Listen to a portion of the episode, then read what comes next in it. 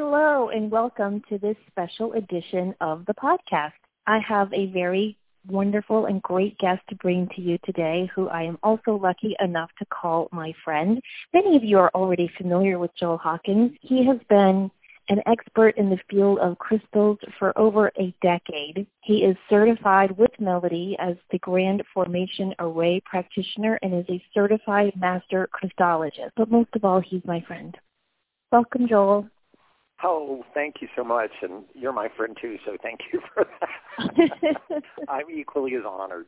Well, I just thought we could chat a little bit with people about crystals from a practical, hands-on perspective. But I thought it would be nice to give people an idea of how you and I connected and why we think we make good teachers for this world of crystals. I remember the first night you and I met, Deb was having one of her lovely get-togethers, and I had heard about you for years because you and Deb have been friends how long? Um, probably about 46 or 47 years. Wow. So most like of your life. friend. So she's always talking about you, and you were coming into town, and she said, you have to come over and meet Joel, and I was so excited to meet you. And I remember do you ever meet people where you look at them and you go, "Oh, I know you"? I and I had one of those moments, and I think we overstayed our welcome. Would you agree? We stayed at Deb's house till like 3 a.m. Yeah. and it started like what five or six in the evening. Yeah. and we did talk about crystals, but we also found out that we have a love and appreciation and horror of all things spooky. So that was Yeah. really fun as well. that was a fun night. I have to tell you, that's one of my top-notch nights. Ever since then, I get to see you a couple of times a year, and you always bring me amazing crystal gifts that I really look forward to. And you've just become obviously a friend, but also my crystal guru and mentor. And I go to you with all my crystal questions. What I like about what you bring to the world of crystals is just a profound knowledge on both sides. Do you ever notice that with people who appreciate rocks from the earth, they either come at it from a metaphysical perspective or a geology perspective? And what I appreciate about you, Joel, is you come at it from both sides. It comes into play in two areas. One, it's kind of what I need just to make sense of it all and make it something tangible that I can hold on to. And I was lucky enough in the area in which I live that some of my mutual crystal friends are the same way. And so they kind of bring that element into the picture. So that kind of helps me as well. Were you always into crystals, or did it come to you later in life? No, I wasn't, and it did come uh, to me later in life. Um, the first crystals I ever owned, Deb actually gave me a little amethyst point and a little clear quartz point back in the 80s. I want to say it was maybe the mid 80s, um, and and I didn't have the appreciation then that I do now. I I appreciated them obviously. Uh, I thought they were wonderful gifts, but I didn't quite. It didn't really propel me into the world that I am now. That really kind of came probably wow into the early to mid 2000s is when that really started ramping up and and, and kind of shoving me in a very a forceful way into that direction. How about you? I'm the same way. I did not have any interest in crystals early on in my life at all. I thought they were beautiful. I liked to wear them as jewelry, but I didn't have an understanding for how they could help us in our day-to-day life. And so I kind of stumbled into crystals in my early 30s and was hooked. That was it. No looking back. I've had almost miraculous is too big of a word, but some really unexplainable incidents that have happened in my life with crystals. I've had crystals appear out of nowhere in my home. I always have at least every couple of months I'll have one crystal that I'm searching for and that I can't find. And I'll call Joel and he'll say, Well try this or try that and sometimes I'll have a crystal and I'll just think, I know I know this store will have it in, they're just out right now and, and a couple of times that I've done that, the crystal has just appeared on my bedside table. And like I said, I don't want to call that miraculous, but it's pretty cool. I think it's just that that great element of connection, right? Yeah, I agree. Can you tell people in your lovely scientific way how crystals are connected to us? Well, I mean, the one thing I think that I probably got enlightened on the most. I think we all learn it when we're in school, but we don't really think back to it too much. You know, as we progress in life, we kind of forget about the mineral kingdom as really the building blocks of everything that we are. Eh, all the plants and animals, uh, us, everything is based on minerals and I mean they were the initial building blocks on our planet. They actually provided the first surface for anything to begin to replicate. So without minerals, we literally wouldn't be here. I mean, our basic uh, mineral makeup is made of literally like the soil minerals. So we're so dependent on that as part of our, our chemistry that it only makes sense that we can have that sort of connection. I think early on we're kind of taught in the beginning that uh, plants absorb the minerals, animals eat the plants, we eat the animals, and therefore we have minerals. And that was kind of a weird way to bring that into play, I think, and almost seems a little barbaric now, to say the very least. When the reality of it is, is those minerals are present in us regardless of what we eat. We we obviously need supplements, but they they literally are a building block. And now we use crystals in a variety of really cool ways to help with our machines, our computers, our clocks. Can you talk about some of those experiments that you were sending me about how they're using crystals to store like terabytes of, of information? Oh gosh, now even more than that, and it's called 5D sto- um, data storage. I would encourage I was sort of oblivious to it. I just stumbled on it by accident. It was already like a year old, but that kind of shows you where my head's at sometimes. But uh, I would encourage everyone just if you have a few minutes, just Google 5D data storage. And this literally came out uh, a few years ago, and ironically, it it began I I want to say they were using fused quartz and that's how it actually started. So right now they're using they're storing the data on glass and it is the largest volume of data that has ever been laid down in history and they believe that it will can be retained for like way beyond our lifetimes. Millions and millions of years this data can be stored safely on this fused silicon or fused quartz. So I think it just again we keep having these major technological breakthroughs that have started like way back into the, the 1800s when piezoelectric uh, electricity was was even first discovered with crystals.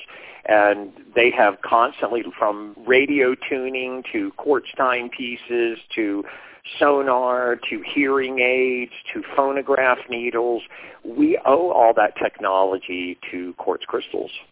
Wow that's just amazing to think about.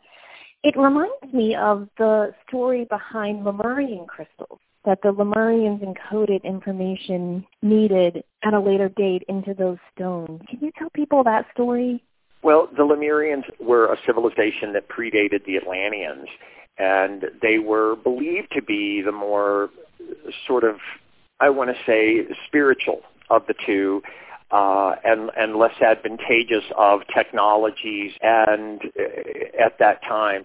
And so the Lemurians, as their world began to destruct, and I think they sort of knew that this was happening, legend has it that they began taking quartz crystals and encoding the information that would help latter civilizations survive their own demise as a result of their own mistakes into these crystals and I believe they first surfaced like I mean this is the legend right or the lore if you will that they first surfaced in the mid 90s uh, I want to say around 95 or 96 somewhere in there uh, at least from a Tucson rock show standpoint from what I understand and they just got this resurgence of of interest in the Lemurian civilizations and Lemurian lore.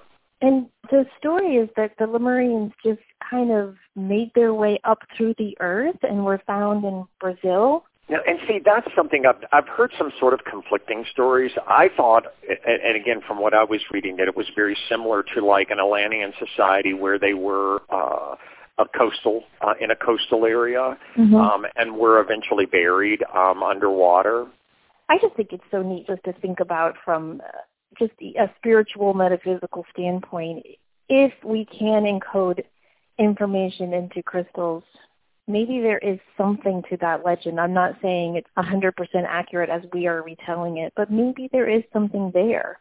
And so the belief is that working with different types of crystals can help us uncode information in, in ourselves that we can unlock block in ourselves. And so different crystals work on different aspects of our energy to help us do that. And you know, I've done a lot of other podcasts and interview shows, Joel, where people will say to me, do you really believe this? Do you really believe that you can hold a piece of garnet and suddenly you're going to have passion for your work again and want to go to work on Monday morning at 9 a.m.? and I understand the question and I respect the question. And what I always say is, look, you don't have to believe this. Just try it. Even if it's nothing more than a placebo effect, that's a pretty damn good placebo. It really is, and you know one of the things, and I've I've shared it with the listeners before uh, with the the psychic teachers show, is that I know for myself, it became a big self-development journey. So what began as just a mere fascination with the stones themselves and and the minerals and and naturally when you first dive in, the abundance of information that's out there from different authors on the minerals properties or the crystal properties, and the, whether it's metaphysical, physical, emotional, it really does become a big self-development journey. And what I noticed is going through the different authors' book is there's nothing negative in any of them. There's not one in there that in any way tell you how to hurt yourself or how to hurt someone else. Everything is about improving yourself and your overall well-being from a standpoint of wellness as, and, and healing. And so even if it is all hoo-ha, you're going to come out a better person in the end. At least I believe so. I do too. And I, I think just the act of opening yourself up to the possibility of the energy of the crystals working with you can lead you to wonderful self-discoveries. I know when I was first looking into crystals, I was like, oh, this one helps with money. I'll get this. I kind of felt like I was an actor from the documentary The Secret. You know, it was all about stuff.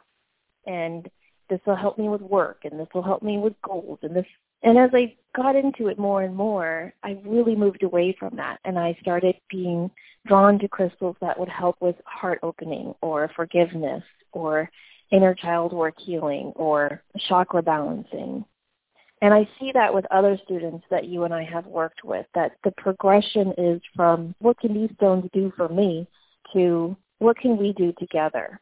Exactly. It becomes a co-creation process. And I don't think my experience was much different than yours, to be quite honest. I think by sheer human nature, that's how a good number of people, I certainly won't say all, but a good number of people venture into anything. It, mm-hmm. It's satisfying an outward need, and, and we, that's what we see it as, as an outward need. And so we head in that direction first, but I think the nice thing about delving into the crystal mineral kingdom is, from a self-discovery standpoint, is that will evolve into addressing an inward need, an emotional need that, that often leads to a lot of other issues um, and exploration in your self-development and improvement. What would you say to people who feel overwhelmed learning this process?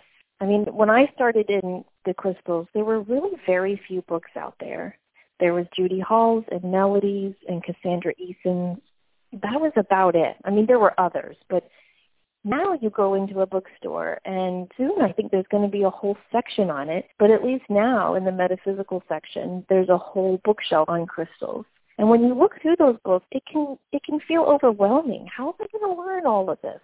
It is overwhelming, and I agree with you. I know when I first started, I stumbled upon a Cassandra Eason book in a, a place called the Newsstand locally. It was a, a used bookstore and news and literally a newspaper stand here locally in uh, Colorado, and I, I stumbled across her book and got really excited because it was the first one I'd ever seen of its kind. And so I purchased it, and I purchased a copy for a couple of my friends. I got one for Deb and one for my friend Lisa. And we then shortly thereafter, I stumbled across, I think, uh, Robert Simmons' The Book of Stones, and then I stumbled across Melody's book, and then the Crystal Bible by Judy Hall, and then I even found some older books that had sort of predated quite a few of those by Katrina Raphaell, really a huge pioneer in the very early days and had some really great works put together. And it does become overwhelming. Suddenly when you see what is out there, I think I was better off when I thought that my options were limited. But I think the lesson I learned from that is it's, it works well to currently, if you step into a bookstore, to take a little bit of time to pick up maybe one from each author and sit down in a big chair in the bookstore and have a seat and read a little bit and read some that maybe you're already familiar with or some that either appeal to you visually and just see what each author has to say about them. That gives you a kind of a good idea who you might be resonating with going forward. And I think in the beginning, people should start with crystals that are easy to find so that you can at least identify those stones like clear quartz and amethyst, agate, carnelian, citrine, green aventurines, that type of thing. Stones that you're going to find most places that go, whether it's a museum gift shop, a kid's toy store or a metaphysical store or an actual crystal store and start to get to know those more abundant stones. And if that is resonating with you, then you can dive deeper into the more unique and lesser known stones. Another thing that I did, I was studying my chakras in tandem with diving into crystals. And doing that at the same time really helped me because as I understood what the root chakra did, I could look at any red stone and understand that an aspect of that red stone carried the same properties as my my root chakra. So if my root chakra is all about feeling grounded and safe and protected, then most red stones, like red jasper, for example, are going to help you feel grounded, safe, and protected if the sacral chakra is all about creativity and birth and sexuality and renewal, and its color is orange, then most orange stones are going to help you with that. Not in the same way, but that's going to be at the foundation. You know, carnelian is going to help with body issues, sexual abuse issues, and also with creativity whereas orange calcite is going to help you with aspects of your creativity and fertility, but in a in a gentler way maybe than carnelian. But at least knowing the chakras and knowing the colors gives you a really good basic introduction to stones you're going to come across. Do you do you agree with that? I do agree with that. I you know there's there's sort of two elements there that come into play. You've got the signature energies of the stones, which may be the difference between the just their and when we say signature energies, let's just kind of tailor it out to signature vibration, since that'll make a little bit more sense to some folks. And then you have the divine signature of the stone, which is that we can determine what to do with it because of its color, just like we can with other things in nature. You know, we had there were certain alarms and alert that were put that are put out through nature based on the color of whether something's hazardous or safe or sweet or sour, and we have that same sort of signature with the stone. So you really got, just like you were saying, orange calcite can be slightly more gentle than carnelian, and, and it really is the difference between the signature energies of the two stones. Another thing I recommend people do is just buy a mixed tumbled bag of gemstones. Just go online and order a pound of you know, fairly small tumbled gemstone. You're going to get the basic stones in there. You're going to get hematite and amethyst and jasper and clear quartz and, and aventurine or so. And just organize them out. I used to just pour them out on my carpet and I get my little crystal Bible and I would just identify each of them. Yeah, that is a good piece of advice, especially with the crystal Bible because the and I have to admit one of the things I like about the crystal Bible from Judy Hall is she'll often use a depiction of tumbled stone. Mm-hmm. to help you identify. And if you're starting with tumbled stones, it's a little difficult. I mean, I've seen some talented mineralogists battle over what a particular mineral is when they're only seeing a piece of it and it's not you know the full natural growth habit is not visible and and I think it can be the same way with the tumbled stones. So if you're not seeing the whole picture, sometimes that can be a challenge. And and it's nice to see something like the Crystal Bible where everything is in most cases a, a tumbled stone of the various minerals, and they're kind of easy to match up. And I did the same thing. I would sit there with a pack of tumbled stones and open up the Crystal Bible because that way I could get a good idea of exactly what I was holding in my hand. And it was a little easier than searching the internet going blue stones or blue minerals because uh, you'd get lost. Yeah, you do. But I would sometimes I'd have a green stone. I would look at it and I'd go, is this green aventurine or is this green jasper? It was so dark I couldn't figure it out. and the book picture wouldn't help. So then I would go online and I'd look up different types of green stones and identify it that way. But I think it's best to start with a really good book of pictures and start to get confident in what you are seeing. I know a lot of people, for example, confuse blue chalcedony with blue lace agate. And the difference there is you can see the striation lines of growth in the blue lace agate. And that's one way in those small tumble pieces to tell the difference. And it's nice to be able to understand that for yourself, that the growth patterns change the color and the formation of the stone. Exactly. And your and your agates are almost always banded with those those striations. That's another a good way to know whether you're dealing with an agate or a chalcedony or a jasper is your agates are almost always banded. Yeah, and as you start to work with the stones, you'll you'll understand that. The other thing I love to recommend to people instead of necessarily ordering a specific stone or going into a crystal store looking for something specific for a need you're working on, which I think is a great thing to do. But in addition to that, consider walking into a crystal or metaphysical store and just saying to your higher self, your guides, whoever you're comfortable working with, show me what stone I need now. And it's amazing how you'll be drawn to a specific stone. And it might even be one you don't really like. That's happened to me many, many, many times where I'll go to the store and I'm in my mind I'm looking for a Jane Dow crystal or a Sugilite or something kind of different. And then I'll walk into the store and I'll be attracted to something that really isn't my cup of tea, like serpentine. I don't know why. I don't really like the looks of that stone, but I own a lot of it. I remember one time I walked in and Dragon's Egg just spoke to me and I had to get that little stone. So sometimes you just you have to surrender to it. And what I have found is when I do get that little stone and bring it home, within a month a situation will occur where I will need the qualities of that stone. I think so too. I, I I've had similar experiences, and and I think everybody. It's again, it's going to kind of be our human nature to start with reaching for the stars. Sometimes when we delve into the mineral kingdom, and you know, wanting this crystal and that crystal. But but you're right. If you just if you can, you know, maybe treat yourself to a crystal, but then at least take a moment to say, okay, guide me to something else as well. And and, and take that, that chance in taking home what could be at first glance an ugly rock, but turns out to be a really good companion for a while. Can you tell us how do you work with crystals on a daily basis?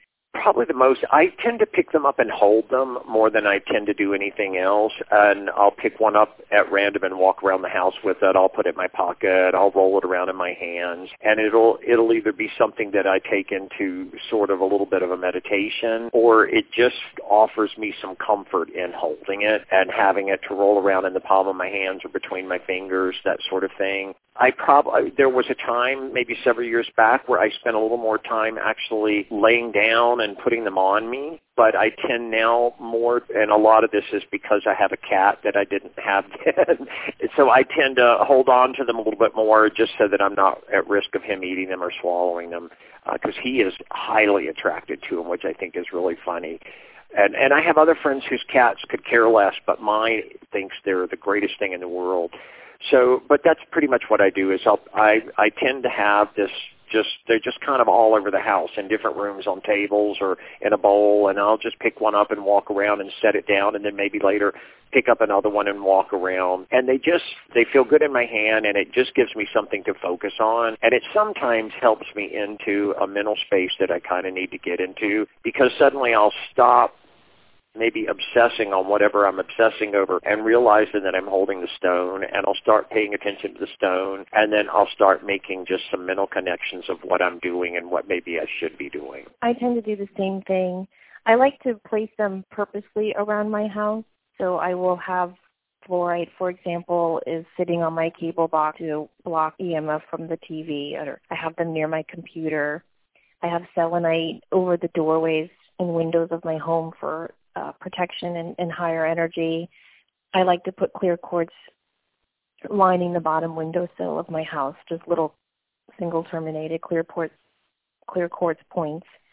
I have certain crystals in my kids' rooms for things that I think they need help with. I like to grid underneath the mattress as well so that everyone has sweet dreams. I put them in my plants and in my garden to help those plants grow. And I also meditate with them. And I do it in a variety of ways. I will lay them on, you know, laying on of the stones, like you were saying, Joel. I like to do that if I'm doing a really thorough, long chakra cleansing or balancing meditation. I like to take my bigger stones, especially my clear quartz, and I like to meditate by daring inside of them. I also like to use them when I do Reiki on other people. There's so many different ways that I use crystals. It's kind of hard to just list them all out. I use them in grids all the time. I have grids up every new moon usually. I'll put up a grid for something. Usually it's for one of my kids, something that we're working on as a family. There's so many wonderful fun things you can do with crystals. You can really go anywhere you want with it. I also like to just write an affirmation down. Like if I'm working on something, if I have an intention, I'll write it down and I'll just fold it. I was taught that you fold it four ways and you always fold it towards you so that you're bringing that intention to you. And then once I have folded it four times, I place it underneath that crystal. Deb does a lot of tucking of notes and names and that sort of thing under her crystals as well. I think it's a lovely idea. Can I prove to anyone listening that this works? No. But what I know is that I am busy as, well, I won't swear, but I'm busy. And it's so hard. It's so hard for me to be the person I want to be. So what'll happen is a friend will call me and say, hey, such and such is going on. You know, can you help me? Can you pray for me or whatever? And I'll say, oh, yes, definitely. And I'll intend to pray for them. But then, like, I'm pulled into this client and that kid needs me and this neighbor's ringing my doorbell but when I walk by that crystal with that little prayer card tucked underneath, I remember, oh, Jen asked me to pray for her this week. And that I know works. I was just sitting here thinking, when you look back across history at how many thousands of years back that humankind has been completely fascinated with gemstones for reasons other than adornment. So, you know, they were part of their, their currency, their ritual, their religious experiences, their healing experiences. This has gone on for, I mean, way back, like 5,000 years before Christ, we've had a fascination with gemstones, or at least we've had evidence of a fascination of gemstones, and that could have even been predated even before then. But we at least have evidence that for before 5000 BC, we have been digging the earth and extracting these things and incorporating them into our life for a myriad of ways. And so you can't help but wonder why that is, right? Um, I agree and you're right. I mean, can we? Can I personally, or you maybe you personally prove that it works? I can't. You know, can I even give you a compelling argument? I'm not sure. I'd like to think that I could, but again, I just keep falling back to the point that I can only let you know that I'm a better person because of it and and it really helped me with a lot of self development and I've seen it help a lot of other people with self development. How can you go wrong with improving yourself? I agree. And especially for for people like me, I don't think you're I don't think you have this problem like I do, Joel. Maybe it's because I'm a Gemini. I don't like living in my body. Like I'm always in my mind. I'm always thinking, my mind's always going I'm always thinking about what I need to be doing, what I want to be doing, what I should be doing, what I'm going to do this weekend, what I'm supposed to. I'm, I'm always thinking, and it's it's a constant battle to get me out of that monkey mind modality and to just be present and to be focused and grounded and aware. And I've tried a lot of things to get me there. I do exercise, but it does not get me there. Because every time I'm doing exercise, even if it's yoga, which I really like, I'm still thinking, how much longer till this class is over? I love to walk, but when I'm walking, I'm usually with my friend and I'm talking. All the other things you're supposed to do to focus and, and have that self-awareness and work on your inner self, I've tried. And what's really worked for me is crystals and meditating with crystals. So I'm not saying it's the only way. I'm just saying it's a really great way to awaken your intuition, to strengthen your spiritual protection, and to be more aware of how you are growing as a soul and as a light worker on this planet. The reason why we're doing this special edition of the podcast is because Joel and I are going to be teaching everybody about this in our workshop called A Stone Unturned. You can join us. That is going to be two Wednesdays in November. We are going to be doing it Wednesday, November 7th and Wednesday, November 14th. It's a webinar done through Zoom and it's nice, it's easy. Once you sign up, on my website, samanthafey.com. you will get a link to the website, and then the night of the website, you just click the link, and poof, you're there with Joel and I. And we're going to be spending two weeks teaching you an overview of what we've learned about crystals. You'll learn how to make gem water, how to make a basic crystal grid, how to use crystals for chakra work and meditation. And plus, we also add in quite a bit, thanks to Joel, about the physics, science, and history of the zones. But I really think our main purpose with doing this webinar together, Joel, is bringing people the confidence needed to just take the leap into the mineral kingdom. We want you to take a, your own journey is important, especially if it's going to be one of self-development. And so just for starters, it's good just to kind of cut through and give you some quick information and sort of a little bit of inspiration to get you motivated to take your own journey and branch off from there and feel comfortable starting. I think that's the hard part for a lot of people. Yeah, I do too. I know for a long time with me, people would come to me with questions. Like I, I went to an intuitive development circle for over a year. And each Friday night, someone would come with a crystal, and they'd go, Samantha, what is this? And I would think, why are they asking me? How the hell should I know? And then eventually I looked at it and I was like, I do know. I know the thing that used to uh, bother me if you mentioned that you were really into crystals or minerals, it was like people started trying to come to you like you were going to prescribe something to them. You know, right. what should I use for this and what should I use for that? And it's like, well, I just don't feel comfortable doing that and and I just, you know, never really looked at them quite that way. And so that was always a hard thing for me to get over was trying to find a common gentle way not to prescribe crystals to people but get them to sort of take their own journey because I think again that's where you're going to find what you're looking for or maybe something is going to catch your eye or catch your ear so to speak um, in an area where something may help you with some personal development. Trust your intuition.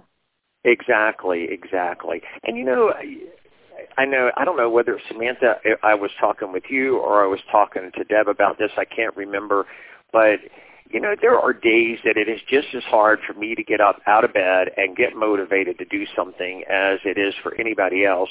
And there are days where it is just as hard to start sorting out crystals and picking out something as it is to drive to the gym, so to speak. Mm-hmm. And you know, it's like anything. It requires you to apply yourself.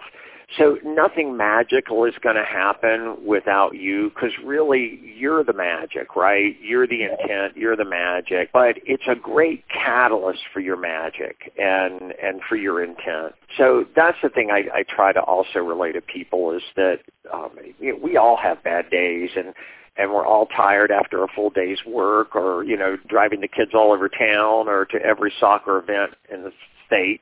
But you do owe yourself a little bit of time and it's a great way to spend some time with yourself. Instead of like if someone emailed me and said, I've been feeling a little lackadaisical, a little down in the dumps, what crystal would you recommend? I would instantly email back, oh, I'd recommend citrine or sunstone or maybe smoky quartz. Lepidolite might be helpful as well. But you're saying don't necessarily do that. Ask the person to reach inside of themselves and ask, what stone do I think I need? Yeah, or and like you were mentioning several stones, right? So say, you know, these maybe are these are stones that have helped me maybe go read a little bit about them and see if one of them resonates for you.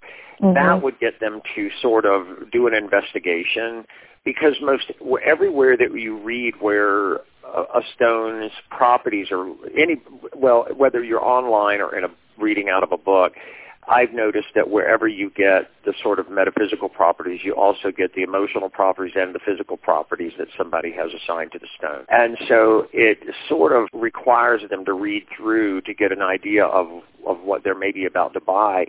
And I'm hoping that something would catch their eye other than just what they were searching for. Do you think sometimes when I go to these websites, and some some of the websites explaining what the crystals are are wonderful, but others I'll click on them and it's the same exact plagiarized description from the previous website and the previous one and the one before that. Have you ever found that? Yeah, and you know that's just the world in which we live as it relates to online information, right? So it's not it's not limited to crystals. It's out there for everything. I mean, No, it is. A topic, right? And you got people copying bits and pieces of somebody else's information out there. But I think you're going to have some a similar foundation across belief systems as it relates to crystals, as they may vary a little bit. Uh, you're going to have some, at least some shared thoughts on how a particular stone may help you, uh, as well as some additional information that may vary uh, from author to author or expert to expert. Well, when I and first I started okay. stumbling across the, the different websites having the same exact word-for-word description, it left me going, do we really know that citrine helps with success, courage, and confidence? Or is it just one author, you know, plagiarizing off another one? And then, Joel, you told me about Melody's experiments to determine what the properties of the crystals really are. And that gave me a lot of encouragement and, and hope that these crystals really are what they say they are. So can you tell people about her experiment? Yeah, so uh, for Melody, you know, what she did was basically set up observations. And so she set up studies in various locations, not even confined to the U.S., but in different parts of the world. And in these studies, they would work with different stones and then they had all their information was compiled with a group of students. They would have instructors and they would have students that would participate to make sure that the studies were all done the same way and were standardized. And then they would compile all their information from the studies of people working with the different stones, and all that would be passed back to review and only where the experiences with the stones where they were repeated across study groups for three or more times. So in other words, where let's say turquoise um, for five different study groups that in three or five or six or seven, eight or nine different times the turquoise was attributed to a specific sort of element as it relates to either self-healing or physical wellness or physical healing or um, emotional, it, that's when it got used in the book. I think that's so exciting and, and informative, and it is kind of science-based approach that she took to get a full description of the properties of these crystals. Yeah, well, and you know, she was first a scientist, right? So mm-hmm. I thought that was kind of interesting when I read read up on her a little bit more and found out that, that that's really her background as she began as a scientist. And so then it made sense as to why she would choose that approach uh, when she was doing her work. I think it's fascinating to research her background and other crystallogists like Vogel, who was the IBM engineer and did so many wonderful crystal experiments where he was able to prove that the crystal was picking up on his intentions before the experiment and he's the one who created the the Vogel crystal. And you know what's interesting to me, especially someone like Vogel, is is isn't it interesting? I mean, this guy had your typical white collar job in technology. You know, was way up there in the IBM world, and then behold, he had this sort of epiphany, if you will, and completely changed directions. Um, and just begin doing some uh, really some amazing, amazing pieces of work with crystals and cutting them. It blows my mind to look at some of his creations. Yeah, it does me too. And if you take our webinar, that's one thing Joel does is he will hold up some of his amazing specimens and show everybody what these stones actually look like. And when you held up your Vogel, Joel, I was drooling. Oh, that is such a gorgeous stone. Tell people a little bit about what a Vogel is. I'm sure everybody has probably seen one um, or a, a variation of one in one fashion or another, but they're cut with varying planes across the the crystal body. And so, um, you know, have, you have the faces and you have the sides, right? And so the faces are typically the tops of the crystal. If you're if you're looking at a raw crystal point, you have your tops around your faces around the top, and then you have on the sides or the body of the crystal. He's cut additional planes, and so I think they vary anywhere from like uh, eight to twelve um, that he's cut on that's already you know leveraging off of a six-sided crystal, and they're also the ones that if you're noticing them, they're larger at one end, almost like trying to think of a good analogy here without getting too far stretched. Almost, gosh, how would you explain it? They almost, almost, you imagine, almost like a turkey baster, right? So they're larger at one end than they are at the other. And so um, but yet they maintain from point to point these anywhere from what 8 to 12 or 8 to 16. I think some of them been cut to 16 planes around the, the crystal. And so the idea is is that you're narrowing that energy or you're funneling that energy from one end you have a receiving end um, and you're funneling that energy um, through the through the crystal from one end to the other, and by narrowing it and the assistance of the cuts of those planes, the perfect cut that he did on the axis of the crystal, that that allows a greater transference of energy from one end of the crystal to the other. You can use Vogels for cord cutting or for pulling out pain spots in the body, for breaking up energy blocks. You can use them for focus and meditation. There's so many different uses. You just want to make sure you get a Vogel that is cut by a Vogel certified person. Right, right. It's something where at least you know that you the the, the cut is accurate and it's precise. I've seen variations where only when you hold them up do you start to notice the flaws in the way they're cut. Lines on, let's say, the top up at the faces, the cuts don't match the cuts that are in the body, and you could tell they were cut separately. So those are the things that you want to kind of watch for. You want consistent lines from each point to point on the crystal, never varying from each other. If people listening to this are brand new to crystals and are like, yeah, Joel, no, we've never seen a Vogel. We don't know who the hell Melody is. We don't know what you all are talking about. What stone would you recommend they start with?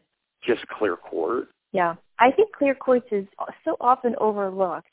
People will often go to uh, Super Seven or Sugilite or so many or chrysanthemum or so many other unique different stones but to me, clear quartz is where it's at. And I, I mean, it's one of my quartz is one of my favorite, and um, and clear quartz is still one of my favorite. I think primarily because of all the things that it can do with just light. I mean, you can't help but be fascinated when you see light pass through it. I think it's a natural progression for a lot of people. I know for me, I'm very color stimulated. It's very hard to me to live or deal with just a finite amount of colors in my life. I I, I really thrive on a lot of color. I think it's very natural, especially as you're working through any sort of self-development, that you find yourself attracted to different colors and very intrigued by them or actually craving them at points uh, in your life where suddenly you'll just want, for instance, I want a bright orange stone and you're not sure why and you start investigating and see where there could be a correlation between that and something else that you might be lacking or or needing to heal from a sacral chakra perspective. So I found myself gravitating towards a variety of stones and a variety of colors, but I always do come back to, to quartz. It's one of my favorites. Me too. Now I have a question for you from my youngest daughter. You recently sent me a beautiful clear quartz that was broken off from a much bigger geode and it kept growing. And so you can see where it was broken and then you can see the new growth. So I was showing Chloe, I said, Isn't this so cool?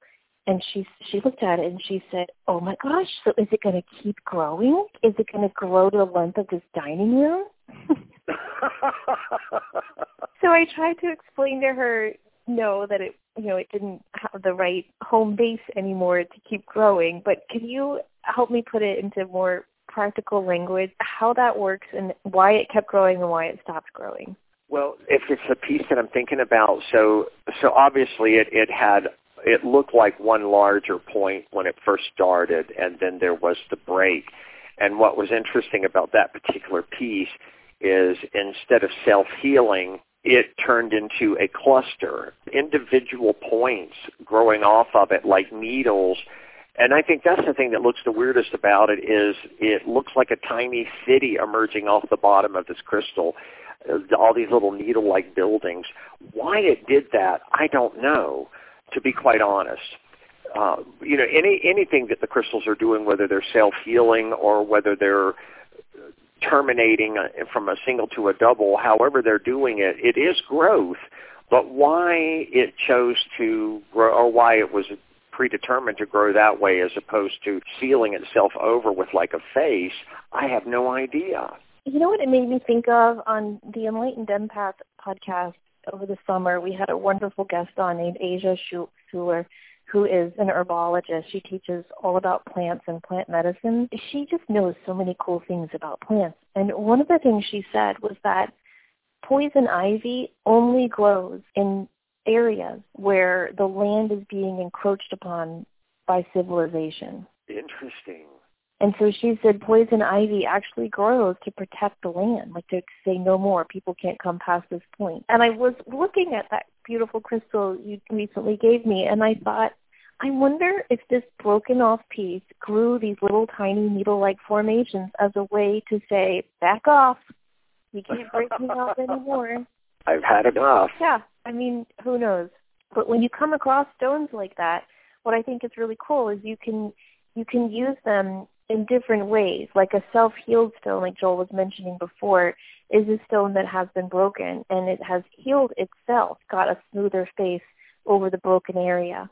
And that stone, for example, can be used to work on healing yourself. And you can connect with the energy of that stone to help self-healing happen within you. I just love that idea. It doesn't happen to every stone. Some stones break and they just stay broken. Yeah, and, and I think a lot of that is um, is what they're allowed to continue to do, right? Um, especially if they broke while they were still in the earth for whatever reason, uh, you know, a shifting of plates or um, a change in the geography that caused the, the break, or or you know whether they float up from a larger uh, grouping and mm-hmm. then are suddenly by themselves. What they tend to do is, and versus ones that have been brought up and then break, of course, you you know you you have no idea. So we've already taught this webinar once, and it was really fun. We had such a great group of people in that class. And it was just lovely to get to know other people who are just beginning on this journey or have been on the journey but wanted a different approach or a different look at their work with crystals. Can you tell people a little bit more about what they can expect to learn in this two-part webinar? Yeah, so I hope the first thing they learn is that it's okay being new it's okay maintaining a lot of your your maybe existing belief systems and not being too overwhelmed at first that it is an exploration it's a self journey it's a journey that you can take with friends or by yourself and it's equally rewarding. Uh, i think you'll learn that it's okay to to have some differing opinions about crystals and that you should remain open-minded as it relates to what they maybe can do and can't do because maybe the person sitting, next to you uh, in the class or on the webinar has just had a different experience. And I think that's really what I would like to impart for everybody. It's really a sharing of experiences as opposed to delivering a specific philosophy that you have to worry about swallowing and we get to do show and tell and show everybody some of our personal favorite stones. I like that. Yeah, we had a great experience with. Uh, we had one attendee in the last class who was sharing that she had had a dream about seeing a crystal in her dream, and that she had searched for that crystal ever since she had had that dream. What was it? A couple of years ago, and had never yeah. found the crystal and she was looking for a faceted crystal heart is what was in the dream and between the first and second class i woke up on that saturday morning and thought about her and thought about her faceted crystal heart and I started googling and found her one. And she and she had been like searching eBay and searching Etsy and all these different places and metaphysical stores and had no luck, but we found it. She ordered it and she had it delivered and in time for the next class for show and tell. Yeah, that was so cool. And I, when she was telling that story, Joel, I did not have to be intuitive to know this. I thought to myself, Joel's going to find that stone. I just knew you would. it was pretty comical. I couldn't believe it when I found it. And then I was at a loss. You know, you see email addresses and people will use some pretty some pretty interesting configurations for their email addresses and so I was looking back over the email addresses and it's like, oh no, I don't know which email belonged to that young lady because there were some that was very clearly person's names and this this one wasn't. So um, I just sent it out to the team and said, whoever it was, go find this right now. I think this might be your crystal, and she did and ordered it immediately. So that was great. I love that.